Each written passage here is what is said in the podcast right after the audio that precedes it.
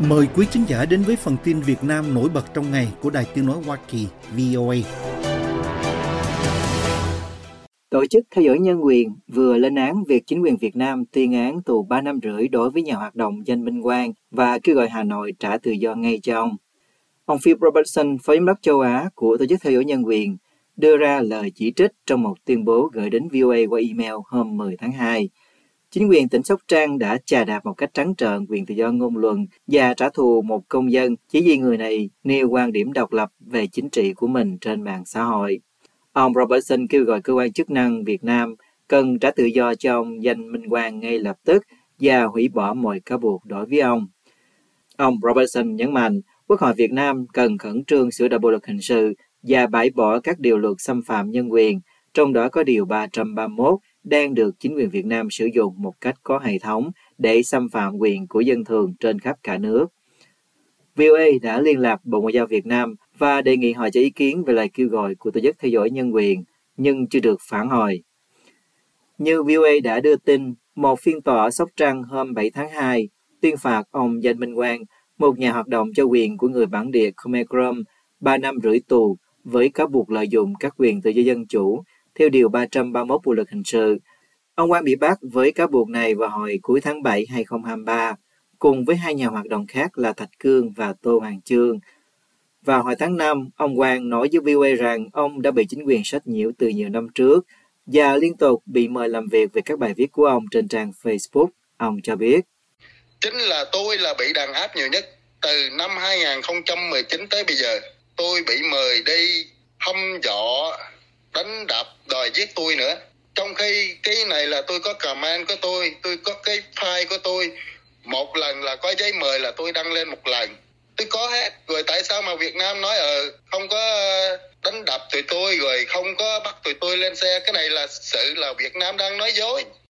Truyền thông Việt Nam dẫn cáo trạng cho rằng ông Minh Quang có hành vi sử dụng tài khoản Facebook cá nhân để đăng tải, chia sẻ, phát tán trực tiếp những nội dung vi phạm pháp luật trên không gian mạng.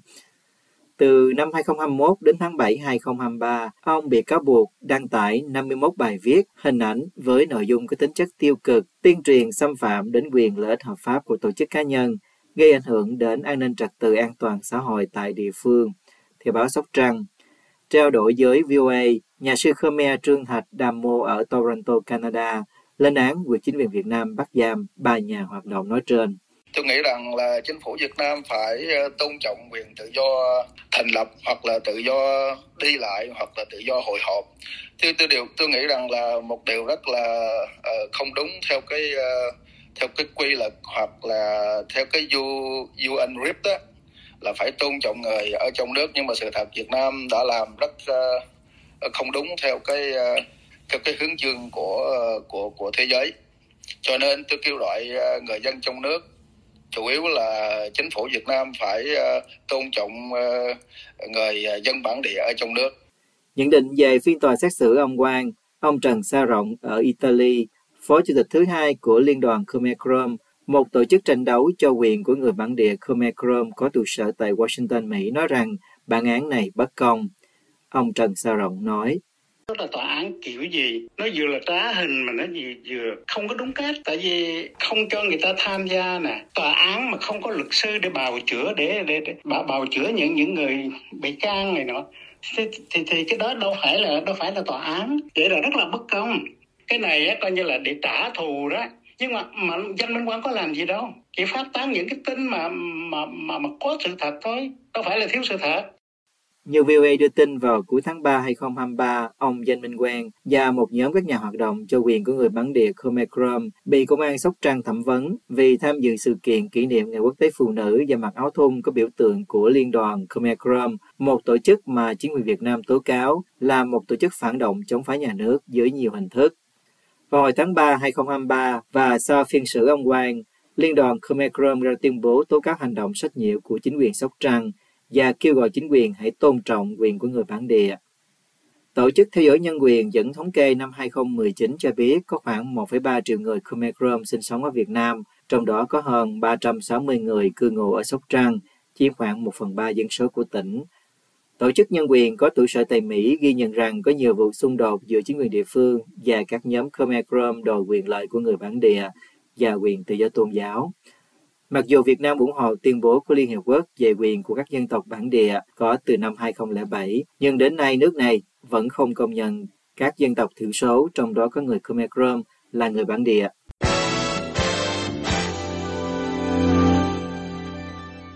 Bộ trưởng Kế hoạch và Đầu tư Nguyễn Trí Dũng dự báo rằng Việt Nam sẽ có nhiều khó khăn, thách thức hơn các thuận lợi thời cơ trong năm 2024 theo báo Chính phủ và Thông tấn xã Việt Nam.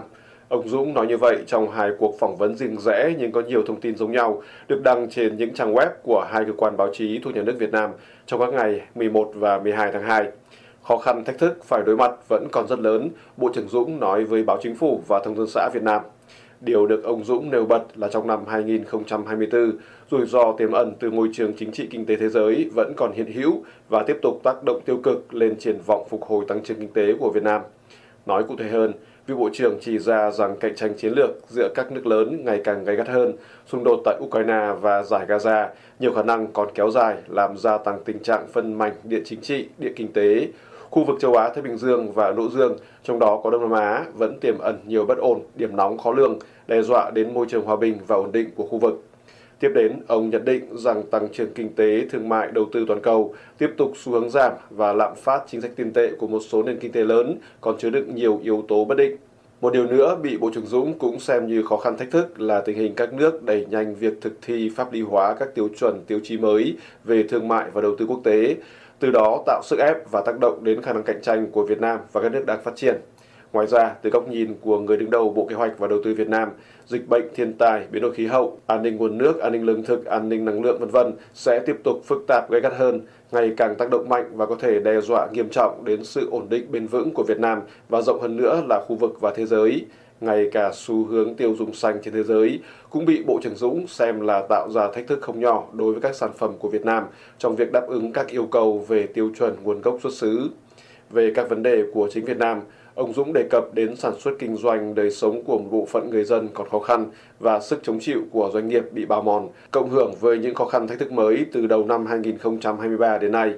Mặc dù vậy, vị Bộ trưởng Kế hoạch và Đầu tư đưa ra một số giải pháp trọng tâm, mà đứng đầu là ưu tiên thúc đẩy tăng trưởng kinh tế, giữ vững ổn định vĩ mô, kiểm soát lạm phát, đảm bảo các cân đối lớn. Trong số những điều đó, Bộ trưởng Dung nói rằng cần nghiên cứu tiếp tục thực hiện các chính sách miễn giảm gia hạn thuế, phí, lệ phí, Ông cũng lưu ý vốn đầu tư công tiếp tục là động lực quan trọng cho tăng trưởng. Vì vậy, trong năm 2024, các bên liên quan cần tiếp tục tháo gỡ hiệu quả kịp thời khó khăn vướng mắc để đẩy nhanh tiến độ thực hiện và giải ngân vốn đầu tư công ngay từ đầu năm. Và ông kêu gọi phấn đấu giải ngân trên 95% kế hoạch được giao.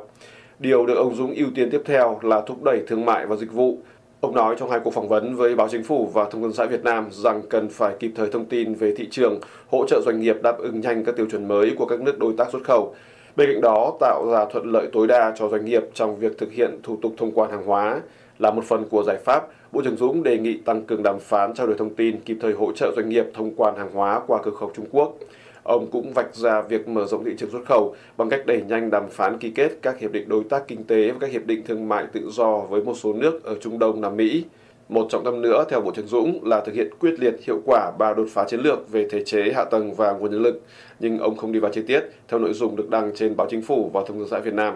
Trong phần cuối hai cuộc phỏng vấn, ông Dũng kêu gọi nâng cao năng suất lao động, chất lượng sức cạnh tranh, tăng cường ứng dụng khoa công nghệ, thúc đẩy đổi mới sáng tạo, chuyển đổi số, chuyển đổi xanh, đẩy mạnh phát triển các mô hình kinh tế mới, thương mại điện tử, thương mại biên giới. Ông cũng chú trọng đến giải pháp phục hồi phát triển mạnh các ngành công nghiệp, nhất là công nghiệp chế biến, chế tạo, sản xuất chip bán dẫn.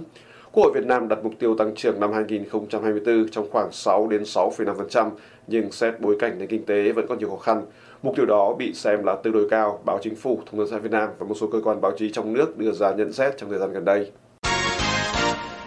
Người đứng đầu Bộ Phòng Việt Nam nói rằng nước này đã chủ động từ sản xuất vũ khí để giảm sự phụ thuộc vào nước ngoài, bao gồm cả vũ khí chiến lược mang thương hiệu quốc gia. Thông tin này được đưa ra trong bối cảnh các cuộc xung đột trên thế giới dường như đã ảnh hưởng đến nguồn cung cấp vũ khí cho đất nước vốn phụ thuộc nhiều vào Nga. Đại tướng Phan Văn Giang, Bộ trưởng Bộ Quốc phòng nhấn mạnh trong một cuộc phỏng vấn được đăng tên Cổng Thông tin Chính phủ hôm 12 tháng 2, khi ông trả lời về công tác xây dựng quân đội và thực hiện các nhiệm vụ quốc phòng trong năm 2023 đã từng bước chủ động tích cực ứng dụng khoa học công nghệ vào nghiên cứu, sửa chữa, cải tiến, sản xuất được nhiều chủng loại vũ khí mới trang bị cho quân đội, trong đó có cả những vũ khí chiến lược. Người đứng đầu Bộ Phòng Việt Nam cho biết thêm rằng công tác hậu cần kỹ thuật, công nghiệp quốc phòng, khoa học quân sự đã đạt được những tiến bộ mới rất đáng mừng với việc chủ đạo nghiên cứu sản xuất thành công một số loại nguyên liệu đặc chủng và vật tư kỹ thuật giảm phụ thuộc vào đối tác nước ngoài. Trong năm tới, công tác hậu cần kỹ thuật quốc phòng Việt Nam đạt mục tiêu phát triển công nghiệp quốc phòng đủ năng lực nghiên cứu, thiết kế, chế tạo, sản xuất vũ khí, trang bị kỹ thuật, nhất là vũ khí chiến lược mang thương hiệu Việt Nam, vẫn lời đại tướng Giang. Ông Giang không đưa ra chi tiết về các loại vũ khí chiến lược mà Bộ Phòng Việt Nam đang sản xuất hay nhắm tới. Quân đội Việt Nam dường như chưa công khai định nghĩa về vũ khí chiến lược. Theo từ điển Cambridge, vũ khí chiến lược là loại vũ khí được thiết kế để đánh kẻ thù từ một khoảng cách xa, trong khi từ điển Britannica viết rằng hệ thống vũ khí chiến lược là hệ thống vũ khí để đánh thắng vào nguồn sức mạnh quân sự kinh tế hoặc chính trị của kẻ thù, đó có thể là tên lửa đạn đạo tầm xa hoặc các vũ khí hạt nhân. Cách đây một tháng, hôm 16 tháng Giêng, Trung tướng Nguyễn Mạnh Hùng, chính ủy Tổng cục Công nghiệp Quốc phòng cho báo giới Việt Nam biết rằng cơ quan này sẽ tập trung đầu tư sản xuất thành công các vũ khí, trang bị, khí tài hiện đại và chiến lược, trong đó hướng tới làm chủ được thiết kế công nghệ nền, công nghệ lõi, tăng tỷ lệ nội địa hóa. Cũng vào tháng trước, Bộ Quốc phòng Việt Nam cho hay sẽ tổ chức triển lãm quốc phòng quốc tế vào tháng 12 năm nay, nhằm thúc đẩy hợp tác quốc phòng, chia sẻ tiếp cận và chuyển giao công nghệ, cũng như mở rộng hợp tác đầu tư trong lĩnh vực công nghiệp quốc phòng với các nước, các đối tác quốc tế. Dự kiến trong triển lãm 2024 này, binh chủng hóa học của Bộ Phòng Việt Nam sẽ ra mắt 25 sản phẩm đặc chủng mà binh chủng này nói là do họ tự nghiên cứu sản xuất. Việt Nam là một trong 20 nước mua vũ khí lớn nhất trên thế giới trong bối cảnh căng thẳng thường xuyên với Trung Quốc và đang tìm cách giảm phụ thuộc vào vũ khí của Nga, vốn là nhà cung cấp thiết bị quốc phòng chính của Việt Nam, theo hãng tin Reuters. Việt Nam nằm trong nhóm các nước mua vũ khí nhiều nhất của Israel trong giai đoạn từ 2018 đến 2022. Nhưng với việc Israel có xung đột với nhóm Hamas ở Gaza từ tháng 10 năm 2023, giới chuyên gia cho rằng tình hình này có thể ảnh hưởng đến nguồn cung cho Việt Nam. Theo dữ liệu của Viện Nghiên cứu Hòa bình Stockholm, Việt Nam đứng thứ năm sau Ấn Độ, Azerbaijan, Philippines và Mỹ về lượng vũ khí nhập từ Israel với tổng tỷ giá 180 triệu đô la trong giai đoạn kể trên. Ngoài ra, cuộc chiến tranh của Nga ở Ukraine cũng được cho là đẩy nhanh quyết tâm thoát khỏi sự lệ thuộc vào vũ khí Nga của Việt Nam, theo các nhà quan sát. Từ trước đến nay, Nga vẫn là quốc gia cung cấp nhiều vũ khí nhất cho Việt Nam, chiếm từ 70 đến 80% nguồn cung cho Việt Nam. Theo dữ liệu từ Viện Nghiên cứu Hòa bình Quốc tế Stockholm, cơ quan này cho biết từ năm 1995 đến 2022, tổng lượng vũ khí nhập khẩu của Việt Nam đạt 9,1 tỷ đô la, trong đó từ Nga chiếm 7,4 tỷ đô la, khoảng hơn 81%. Việt Nam đứng thứ 15 trong danh sách các nước nhập khẩu vũ khí hàng đầu thế giới từ năm 2010 đến 2022. Cùng với Ấn Độ, Trung Quốc, Australia và Hàn Quốc và Nhật Bản, Việt Nam nằm trong top 6 nước nhập khẩu vũ khí hàng đầu khu vực châu Á-Thái Bình Dương giai đoạn 2010-2022, theo thông tin của Cơ quan Đại diện Thương mại Quốc tế Mỹ. Hãng tin Reuters vào tháng trước tường thuật rằng Việt Nam đẩy mạnh xuất khẩu các loại vũ khí sản xuất trong nước, chủ yếu các vũ khí được chế tạo cùng với các đối tác nước ngoài. Hãng tin Anh cho biết quốc gia này đang sản xuất vũ khí loại nhỏ, đạn dược, máy bay không người lái và xe bột thép cùng với các loại vũ khí khác.